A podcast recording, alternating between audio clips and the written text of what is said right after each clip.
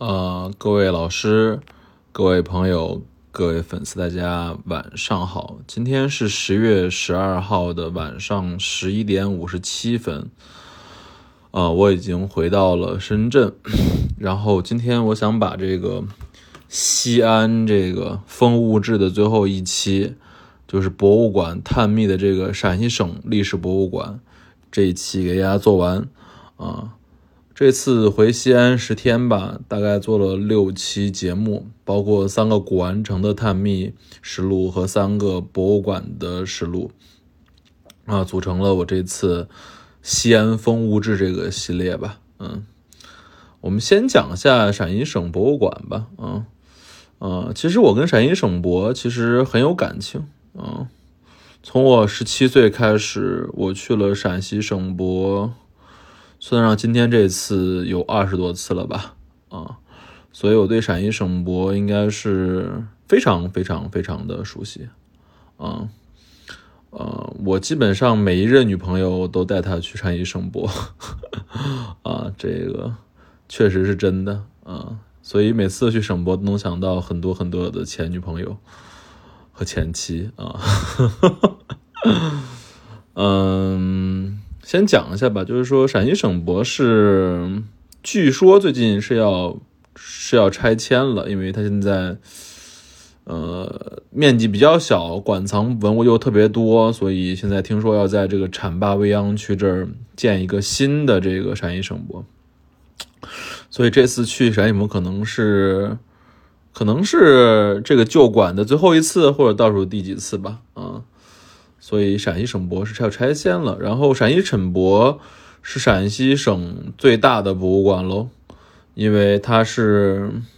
代表了陕西省内所有出土的重要历史文物的一个聚散的地方。嗯，应该以最强的，当然就是首先就是汉唐文化，这个当然是非常非常强的了，然后再加上。啊，主要就是汉唐文化吧，汉唐就文化，春秋汉唐文化吧，就是应该是秦汉唐，啊，这这些文化是这个陕西省博的最重要的这个馆藏特征吧。按照著名历史学家的看法，秦汉如果算一个历史大的年代的话，就是秦汉帝国、唐帝国，啊，这两个帝国的都城都在长安。所以，这个西安省博的主要文化就是包括，主要是在这两个文化的这聚集。然后我们先讲吧，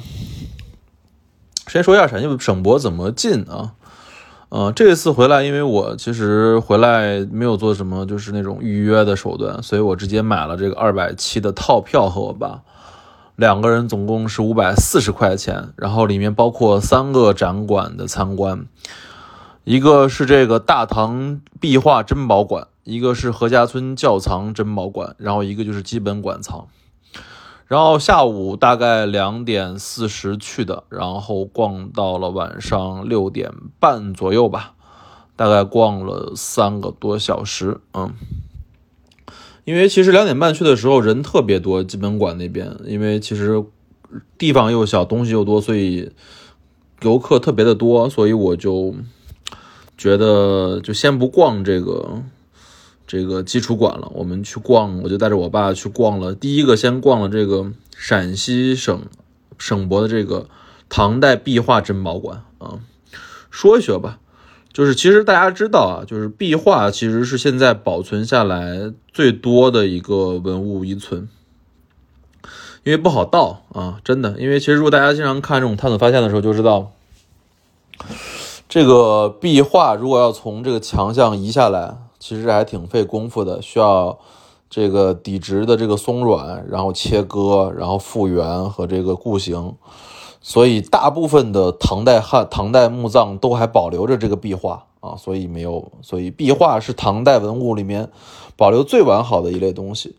然后陕西省博在这个珍宝馆里面珍藏的，应该算它这个馆藏品的。一百分之一吧，我觉得应该算，因为近几年出的这个什么郭克里墓啊，然后韩立家族墓啊，这些墓葬的壁画都没有拿过来，基本上看到的都还是一些原来零零年之前的一些馆藏的那个壁画，嗯，我们分别讲一下吧。就是我不想讲这种，首先我先说一下壁画的这个规格，就是唐代其实是是这样子，唐代唐代基本上都是长甬形的，就是斜字坡下来之后长甬道，然后有两个耳室，然后进主墓室这样的一个坑道，是长坑式的墓穴。所以这个坑道多长，就代表了基本上代表你这个规格。皇帝大概是一百米，太子大概六七十米，然后公主四五十米，然后那些太监呀、县尉呀，就是那二三十米。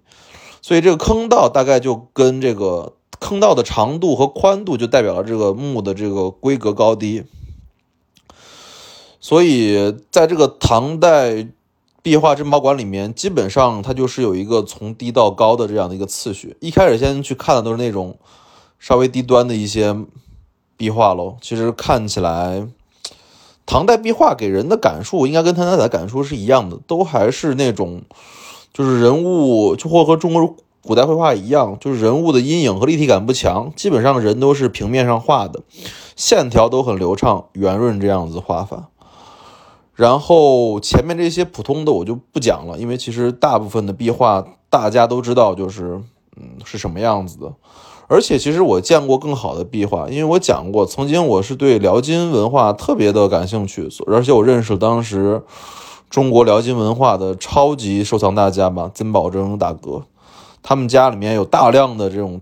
辽代的壁画，画的比现在其实我觉得唐代壁画画的还好啊。所以这种简单的普通的我就不讲了。我在这个唐道珍宝馆主要讲两幅画啊，嗯，首先就说这两幅画都来自一个，就是张怀太子墓啊，很屌。就是当走到这个珍宝馆的三分之二的位置的时候，你会进入到这个唐代张怀太子墓的壁画的这个区域啊，你觉得简直就跟前面那些东西完全是两类。首先入我脸面前的是。青龙和白虎两只云雾云雾图，云雾图啊，非常屌。就是我们知道青龙白虎玄鹤玄武这些东西是我们的所谓的四象嘛，对吧？就是玄兽四象。但是这里面就是青龙白虎两只这个壁画的处理，是我觉得中国唐代艺术中的精品。为什么这么说？它基本上就继承了一个成语，叫做“神龙见首不见尾”这样的一个说法。所有的白虎和青龙。只露出爪子，头和尾全部藏在这个团团的云雾之中，哇！然后这个壁画又非常长，长大概有十几米，高有三四米，所以基本上你感觉到一进到这来之后，灯一打开，你觉得自己生活在一团云雾之中，只能看到两个巨大的爪子，所以这种历史的肃穆感非常强，非常牛皮。然后再往前走，又来到了这个。一张张怀太子墓的另外一个非常屌的这个壁画壁画群叫做雀楼群啊，雀楼图什么意思？就是在壁在唐代壁画中，大量画的都是侍女呀，是吧？侍女，所以画建筑的其实不多。而这个张怀太子墓是非常屌，他画了有差不多十五米乘四米高的这样的一个巨型的对称型的这种。建筑图大概的画法就是说，画一个四层的宫阙，叫四四宫阙、四台楼阙，然后在下面又画了大量的人马骑着马、举着锦旗这样的图。这种类似于辉煌的这种仪仗队这样子的，包括巨大建筑的这样的壁画，在唐代壁画中是非常少见的，基本只出现在这个皇帝的陵墓之中，所以。气势非常宏伟，而且它这边是一个斜下坡的，就是梯形的这样的壁画，因为它是它是个坑道的壁画嘛，是梯形的，所以你和我和父亲走到这边就有强烈的这种压迫感和这种纵深感。所以这个宜德太子墓，就张怀太子墓这两幅壁画，一个是青龙白虎图，一个是宫阙图，我觉得非常值得一看。这里面有大量的这种给你嗯强的这种历史，就是视觉刺激，嗯。然后再讲一个唐三彩，就是在也是这个张张怀太子，他的这个墓葬里面出现了一批唐三彩，跟我们原来见到的不太一样。为什么？它是贴金的唐三彩。我们大量知道，就是唐三彩基本上都是素画，就低温釉釉釉彩陶嘛。而这个，因为它是太子墓的唐三彩，它这个头马用的竟然是贴金，就是在瓷器上面又贴了一层金。所以这种做法的唐三彩，我确实是第一次看见，非常的震撼啊，非常的震撼，做的非常细。然后，那我们先把第一个展馆，就是唐代壁画珍满馆的感受先讲完了，再讲这个第二个何家村窖藏。大家如果就是有一点点知道中国传统文化的话，就大概知道，就是何家村窖藏是堪称建国以来最牛逼的唐代窖藏啊。总共出土了二百件差不多的金银器吧，金银玉器，基本上我可以说是基本上代表了唐代最高的金银玉器的制作工艺啊。何家村现在基本上就在我家附近啊，是在这个呃大，就是应该是应该就是在我们这个纬二街、纬三街前面这个何家村附近，然后。当时一九五六年吧，好像建挖挖地基的时候，发现两个大的这种缸子，这两缸子大概只有差不多一百四十厘米高，然后口径有三十厘米不到，俩大缸子，然后打开之后，发现里面堆堆叠叠放了两百多件唐代的这种艺术珍品啊。当然，里面最有名的就是那种大家应该都知道，就是这个犀牛角雕的这个玛瑙，就玛瑙。做成犀牛角雕的这样的形状的这个酒杯，然后还有一个就是那种五马银壶啊，这都应该是大家都特别熟悉的这种这种艺艺术珍品了。然后这次我和我爸来这个何家村窖藏，其实我自己觉得，就是就是你会有一种感觉，就是因为我父亲是做这个工业制造的，所以他基基本上一进来之后看到这个。这种大量制作极其精美的这种金银器啊，他觉得就是古人的这种制造工艺和和这个就是工匠精神太强了。我简单讲一下吧，就是我们知道，其实对于金银这种金属的制作啊，从汉代从应该从从战国时候就开始使用了错金银工艺啊，然后到了汉代，大量的金饼啊、金杯啊、金的这种灯啊什么的都很正常，但是。到了唐代，因为有大量这种西域文化的的介入，包括北方游牧民族的这个介入，所以金金银器的做法有一个变形。它从原来那种重重形、重塑造、重这个铭刻的工艺，变成了这种重錾刻、重浮雕、重这个鎏金刻花这样的工艺，就是有点。客观的说，就有点波斯风格啊，有点波斯风格。所以你在这个何家村窖藏出现的大量的这种金银器上，都看到了基本上的工艺风格，可以称之为金碧辉煌、繁复复杂啊。比如说一个金碗，如果这个金碗在宋代做，那铁定就是做一个素碗，就是最高审美；如果是汉代做，大概就是个厚金碗，也是个基本审美。但是这个在唐代做完全不一样。唐代做的这个金碗全，首先它是做的是莲瓣状的，就是把金子这个碗打成了莲瓣状，浮雕凸雕的莲瓣状，然后在这个莲瓣状的这个瓣上再描刻出了錾刻出了花纹，然后同时再在这个碗心再雕刻两只狮子，在碗的底再錾刻一段花纹，所以造成了非常复杂的叠叠压和这种叠赞的这种效果。所以基本上，唐代的金银器是我认为是金银器历史上的高峰啊，大高峰。这种技术技巧，客观的说，嗯，现在你让人去仿，还真不好仿。首先，这金子不说难难用不难用，但是这种工艺水平、工艺的这个时长太长了。我爸说，基本上这种一个熟练工种砸这么一个金碗，就现在以现在的工艺来砸，也要半个多月。嗯，才能砸到跟它七八成像啊，所以唐代的这种金银器，我认为确实是中国历史上的一个小高峰啊，大高峰。嗯，然后首再说一下吧，就是何家村窖藏，其实我们不用想太复杂啊，就是它基本上就是应该是当时，我觉得应该都不到皇宫水平，应该就是富商夹层，富富商他们家，富商高官他们家里面。当时躲避战乱买两两缸金子银子的工东西吧，因为里面有不仅除了这种金银使用的器皿，还包括了很多他当时炼药的那些药丹药石什么的，所以我看应该不是皇家的这种级别，但是工艺是非常高的了啊，不是皇家用的，应该就是富商富甲做的用的。然后和家教教存这边，其实我觉得就想差不多了。因为进去，我觉得我建议大家还是去看一下，三十块钱买去看一下。因为其实能看到很多很多那种繁复的工艺，但是基本上他们都是类同的啊，金银器的做法都是类同的。嗯，所以看完之后，我爸回来就说了一句：“说这现在能值多少钱？”我给大家讲个数据啊，就是现在这种何家村窖藏，如果拿人民币去拍卖的话。四十五个亿吧，五四五十个亿是有的啊，四五十个亿大概是这么，就是二百件东西一一拍，四五十个亿可能人民币价值是有的，嗯，好吧。然后出了这个壁画馆，又出了这个何家村窖藏珍宝馆之后，我们来到了这个主展位，就是基本展位，就是不要钱的这个展位。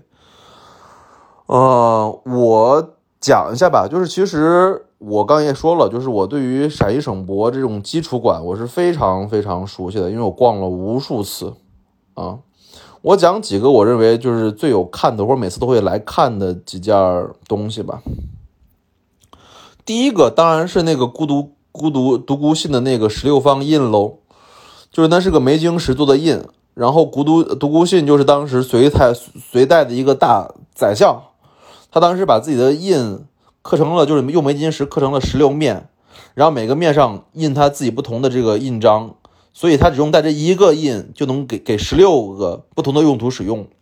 这个是我认为是巧夺天工吧？啊，独孤信到底是谁？大家可以百度看一下啊，应该是他生了好几个女儿都是皇后罢了。嗯，这是一个一定要看的。然后第二个要看的，我自己觉得陕西省博要看的就是。一进门，那个有个巨大的一个石狮子啊，那个是仿造的啊，就是我我父亲我的爷爷都是三原人，然后这个唐高祖李渊就是的高陵也就在我们这个三原旁边，所以小时候我父亲带我去高陵玩的时候，就会登上这个高陵，那边就卧了一个巨大的石狮子为这个李渊守灵。石狮子大概有三米五，然后宽度大概有两米五，是一个巨大的石狮子，是我见过应该是最大的体积的石狮子。这也是唐代，我我是觉得极其雄伟雄壮的一只石狮子啊。这只省博的这个石狮子是复制这只高陵原来的石狮子，可以看就在一进门的门口啊，趴着呢，挺挺好看的。两件了，再讲几件，就是我自己觉得陕西省博最值得看的。呃，有一个，有一个那个啥，有一个唐三彩啊，唐三彩里面有一个骆驼像，里面上面坐了九个小人儿，那个其实我觉得艺术质量。不低啊，不低，就是它是应该是唯一的一件吧，就是一个巨大四十五厘米、五十厘米以上的骆驼，上面又做九个小人，活灵活现的在那儿给你吹拉弹唱的，少见啊，少见。然后还往哪儿看啊？后面的那些，我觉得就是这样，就是陕西省博的这个基础馆，它从这个汉唐到这个。明清啊，基本上满满当当摆了四五百件东西吧，在这么两三个小展厅里面，所以人特别的挤。我自己觉得，其实认真看，就我说这几件，我觉得我最喜欢看。当然还有他们一些有名的了，比如说那个什么唐代的铁心走龙啊，然后那个秦二世那种二龙戏珠的铜柱啊，然后还有兵马俑啊。但是我自己当然喜欢的还是那种，还喜还是喜欢那种工艺小精品，对吧？就是我刚刚说的，就是什么孤独孤信十六印石，然后这种东西，这种是我觉得是最最好看的。然后讲一下瓷器吧，唐就是就是陕西省博里面基本上没啥好的瓷器。最后看了几件瓷器，有有一个康熙釉里红，有一个永乐甜白僧帽壶。然后有一些耀州窑和一些随白瓷，啊，基本上没有啥其他特别特别让我觉得有印象的了。反正我们再总结一下吧，就是首先陕西省博是值得去的啊，我觉得如果大家没有去过陕西省博的话，就花二百七十块钱把这三个大展厅都看一遍，我觉得这个票价是肯定能值回来的。第二，我讲的这些东西。这些景、这些、这些、这这些展品，都是我自己认为艺术价值和我自己最喜欢的，都是很主观的啊。当然，大家有时间就看的细一点，没时间就看的粗一点了。然后第三就是，其实我真的觉得，每次我从这陕西省博物馆出来之后，我都觉得这个世界上的古董啊，真是买不完的啊，因为确实存在大量的地下留存还没有被发掘，还有大量的东西没有出世。啊，所以也希望所有的朋友来我们陕西玩，好吧？物见开门不解释，春天堂藏词。